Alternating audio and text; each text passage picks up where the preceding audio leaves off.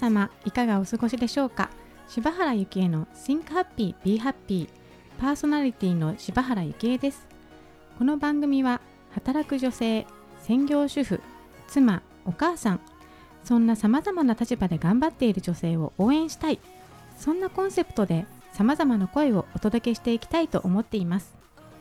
番組タイトルの Think Happy Be Happy こちらの意味は幸せだと思えば幸せ私の大好きな言葉です。辛い状況の中でも小さな幸せが見つけられたら目の前がほんの少し変わるかもしれない。もしかして大きく変わることもあるかもしれない。どんな悩みも人に言えないことも小さなことでも番組で拾っていきます。人にとっては小さく見えること。でも当事者にとっては山のごとく大きなこと。私柴原を通して身近な問題や課題を一緒に考えていけたら嬉しいです。それでは第12回本日のゲストをご紹介させていただきます。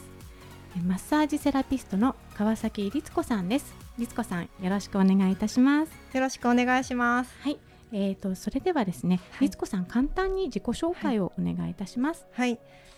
とマッサージセラピストをしています川崎律子と申します。普段お仕事は今年の 5, 5月に独立したんですけども、はい、えっとマッサージセラピストとして、えっと出張のマッサージセラピーを提供しているのと、あとレンタルサロンでマッサージをさせていただいているのと、あと今お化粧品のアドバイザーの仕事もさせていただいてます。はい、はい、えーと、律子さんはですね私が今も通っているマッサージスクールの先輩でもあってあのまあ、同期のお友達マッサージスクールの同期のお友達の紹介で知り合ったんですけどもあのちょうど私がマッサージサロンをオープンしよう独立しようっていう時に律子さんも独立を考えてい。たっていうことで、はい、そうですよね、そこで一気に意気投合して あの距離がすごく縮まって、ね、今日はここまでお越しいただいてありがとうございます。はい、ありがとうございます、はいそんなマッサージセラピストで今活躍されている律子さんなんですけど、はい。マッサージのお仕事をしようと思ったきっかけってどんなことだったんですか、はい、はい、私は、えっと、マッサージの世界に入る前に、うん。えっと、子供が小さかったので、あのヤクルトレディの仕事をしていたんですね。それでえっと、お客様のお宅に伺って、うんうん、お悩みをお伺いしながら商品を提供したり、はい、営業活動をしている中で、あのすごい最初は楽しくて、で商品もたくさん売れますし、えっと、何回も表彰されたりとかもしてたので、すごく充実感もあって、ね、楽しかったんですけど、やっぱり玄関先の会話にすごく限限界っていうか、もうちょっと仲良くなれるんじゃないかとか、もっと心の奥深くに入っていけるんじゃないかっていうふうに思って。でもっと心の奥に深く入っていける仕事ってなんだろうって考えた時に、やっぱ人の体に触れる仕事に興味があったので、マッサージの仕事をしたい、仕事にしたいなって感じました。心に入りたくて体に行ったっていうことなんですね、うん、そうです。やっぱりね、うん、あのス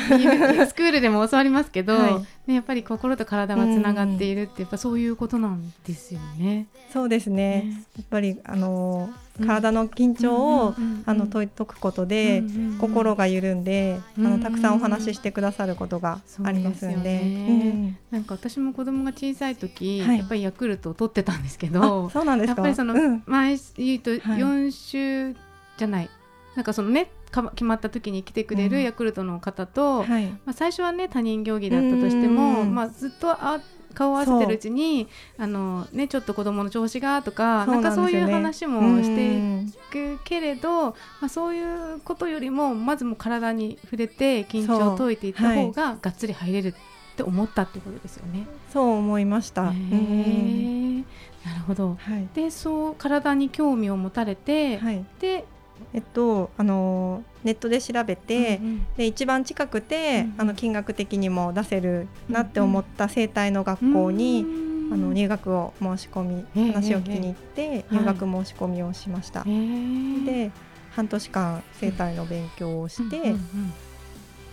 うん、それもあのヤクルトやりながら、はい、で整体のじゃ資格みたいのがあるんですか？その。あはいそこの卒業認定はもらったので、えー、はい整体師っていう肩書きは、えー、はい持ってます。でその認定をもとにどこかで働こうと思ったってことですか、はい、そうです。そこで、あの求人がありまして、うんうん、でなかなか子供が小さくて、うんうん、えっと、土日も働けない状態でしたので、うんうんでなかなか雇ってくれるところがなかったんですけど、うん、1件だけ、うん、あの電話したところで、うんうんうん、あの来ていいよって言ってくれた整体院の、はい、先生がいてでそちらで、はい、あの勉強しながら働かせてもらうことになりました。うん、そのお店で整体師としてデビューしたっていうことなんですか、はい、そうです。最初は、あの簡単な足のマッサージから始まって、で徐々に徐々にあの全身マッサージできるようになって、はい、なんかそれこそ私もマッサージを始め,、始めたばかりというか、まあね、ま、今までマッサージの経験がなかったのに、マッサージの仕事に入って律子さんもヤクルトのレディヤクルトレディさんから、やっぱり直接マッサージの世界に入ったってことですよね。はい、そうです、うん、怖いとかそういうなんかそのあなんかお客様に直接触れるっていうことに対しての不安とかっていうのはなかったんですか、うん、そうですね。なんか最初怖くて、うんうん、なんか終わった後どういう顔をしてるんだろうって、うん、自分はどういう評価を今もらったんだろうっていうことばっかりずっと気にしてました、最初はそんな感じで、うんうん。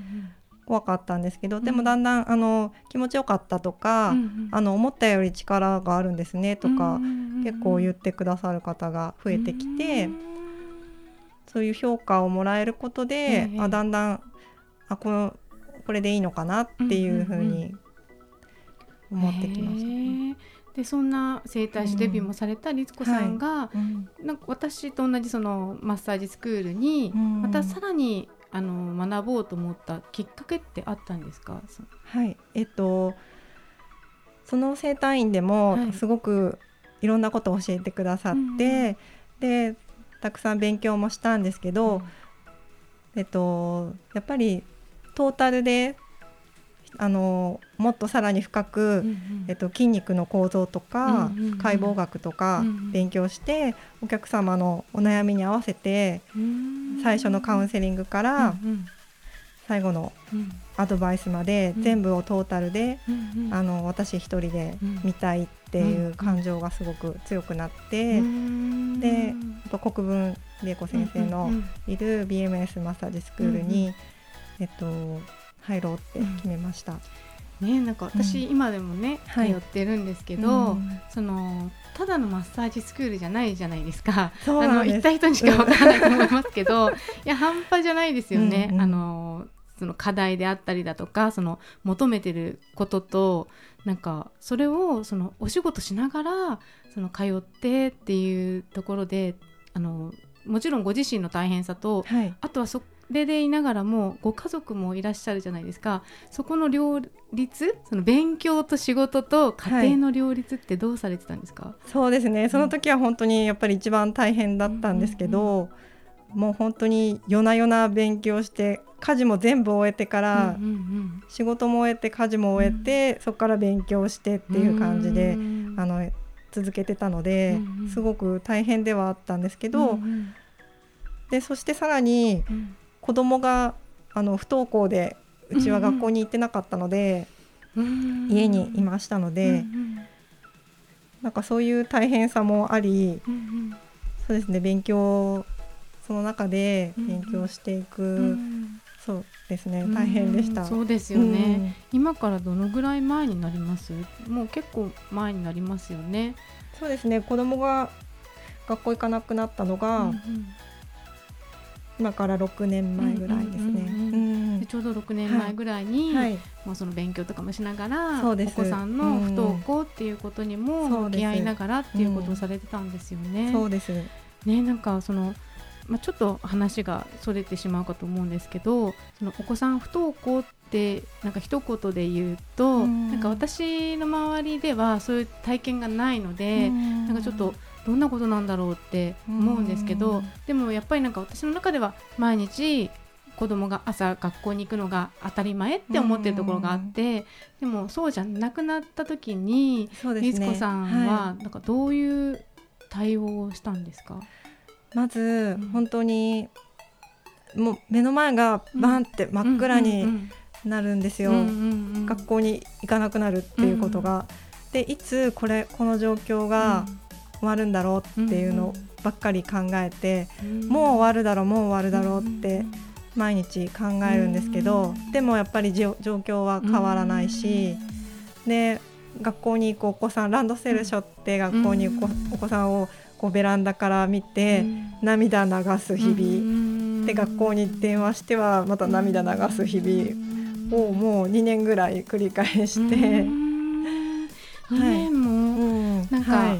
い、ね私はその、ねいつも元気な律子さんを見ていたので、そのね大変さっていうところもまだ伺えてなかったんですけれども、後半も引き続きそのあたりもお話聞かせていただきたいと思います。はい、よろしくお願いします。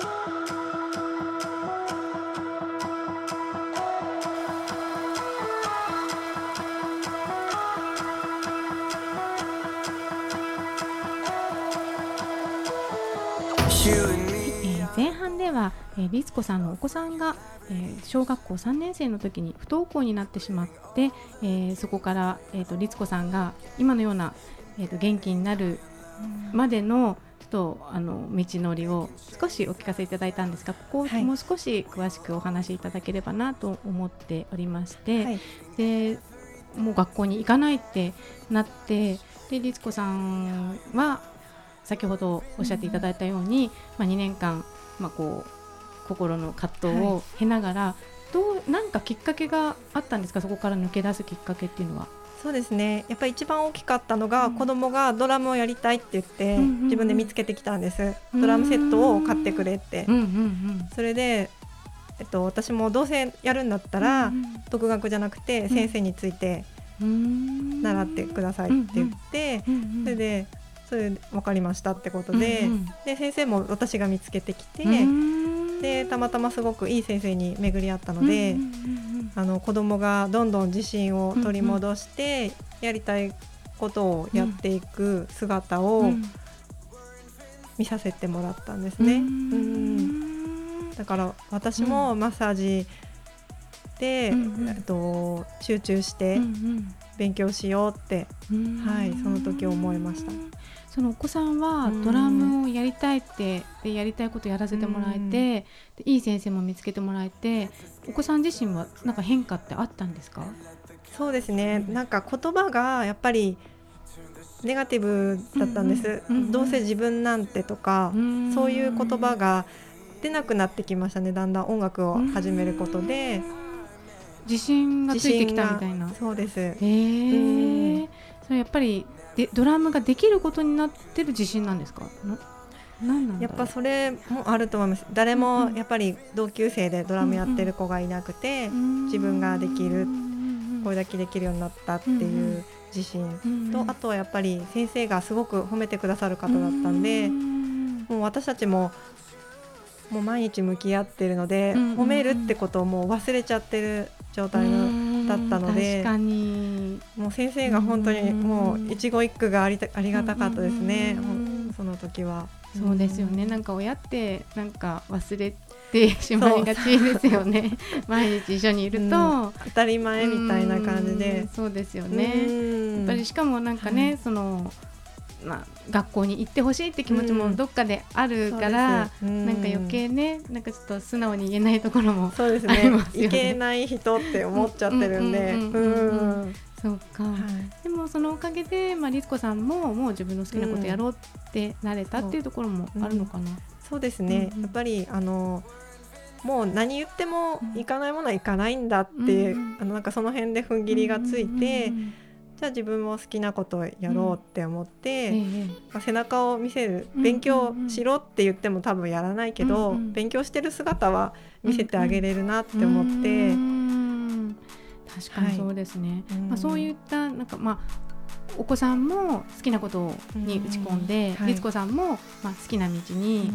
打ち込んで、ご主人はなんかどんな反応なんですか、はい、主人は結構基本的にあの何でも好きなことをやったらっていう感じの人なので、えー、そうなんです。であのこういうことで悩んでるんだって言ったらあの結構的確にアドバイスくれる人なので特に反対もせず、もうお二人のことを応援してくれたんですね。へね、なんかあの最初もお伝えしたんですけど、はい、私がまあマッサージサロンをしようと思った時に律子さんも独立しようかなってちょうど悩んでる時ではい、でその律子さんも、もうトントントンともう今独立されて、はい、でお化粧品のアドバイザーと、レンタルサロンでのマッサージと出張でのマッサージのサービスを、もう3本柱で今展開してらっしゃるんですけど、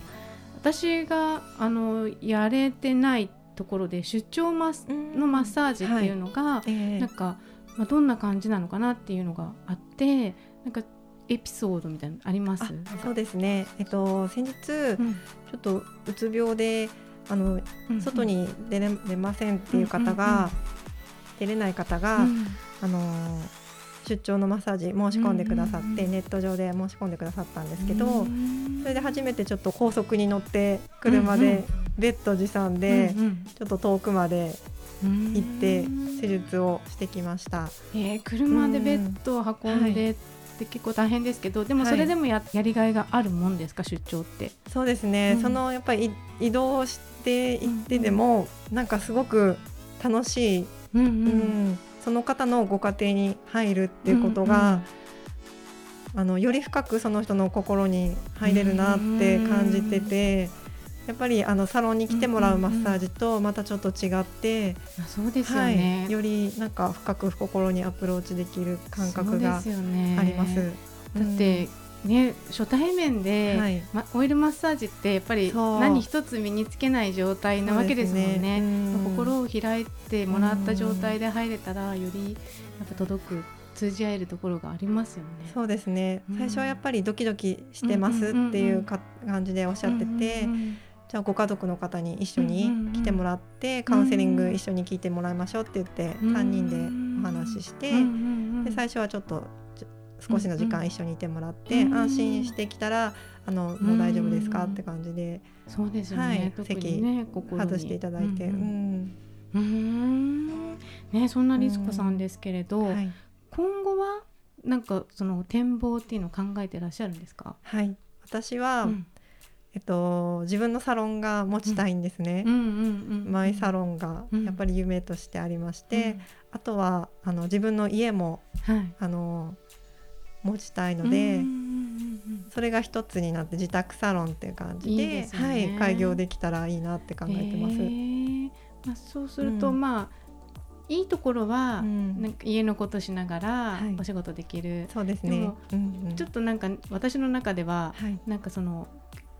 仕事となんか家事とのそのこうなんていうか住み分けじゃないですけど、はい、切り替えがなんかどうなるのかなとか思ったりするんですけどその辺は全然大丈夫な感じですか？そうですね、うん、なんかちょっとまだやったことがないので。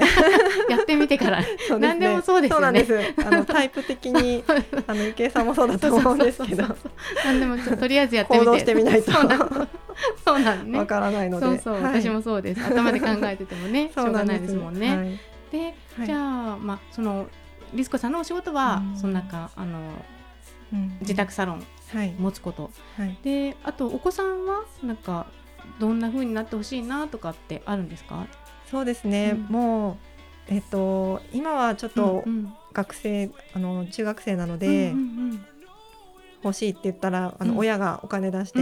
買ってあげたりとかはするんですけど、うんうん、高校生だったら自分で稼いで自分の好きな楽器とかは自分で買ってもらいたいなっていうのと、あとはやっぱり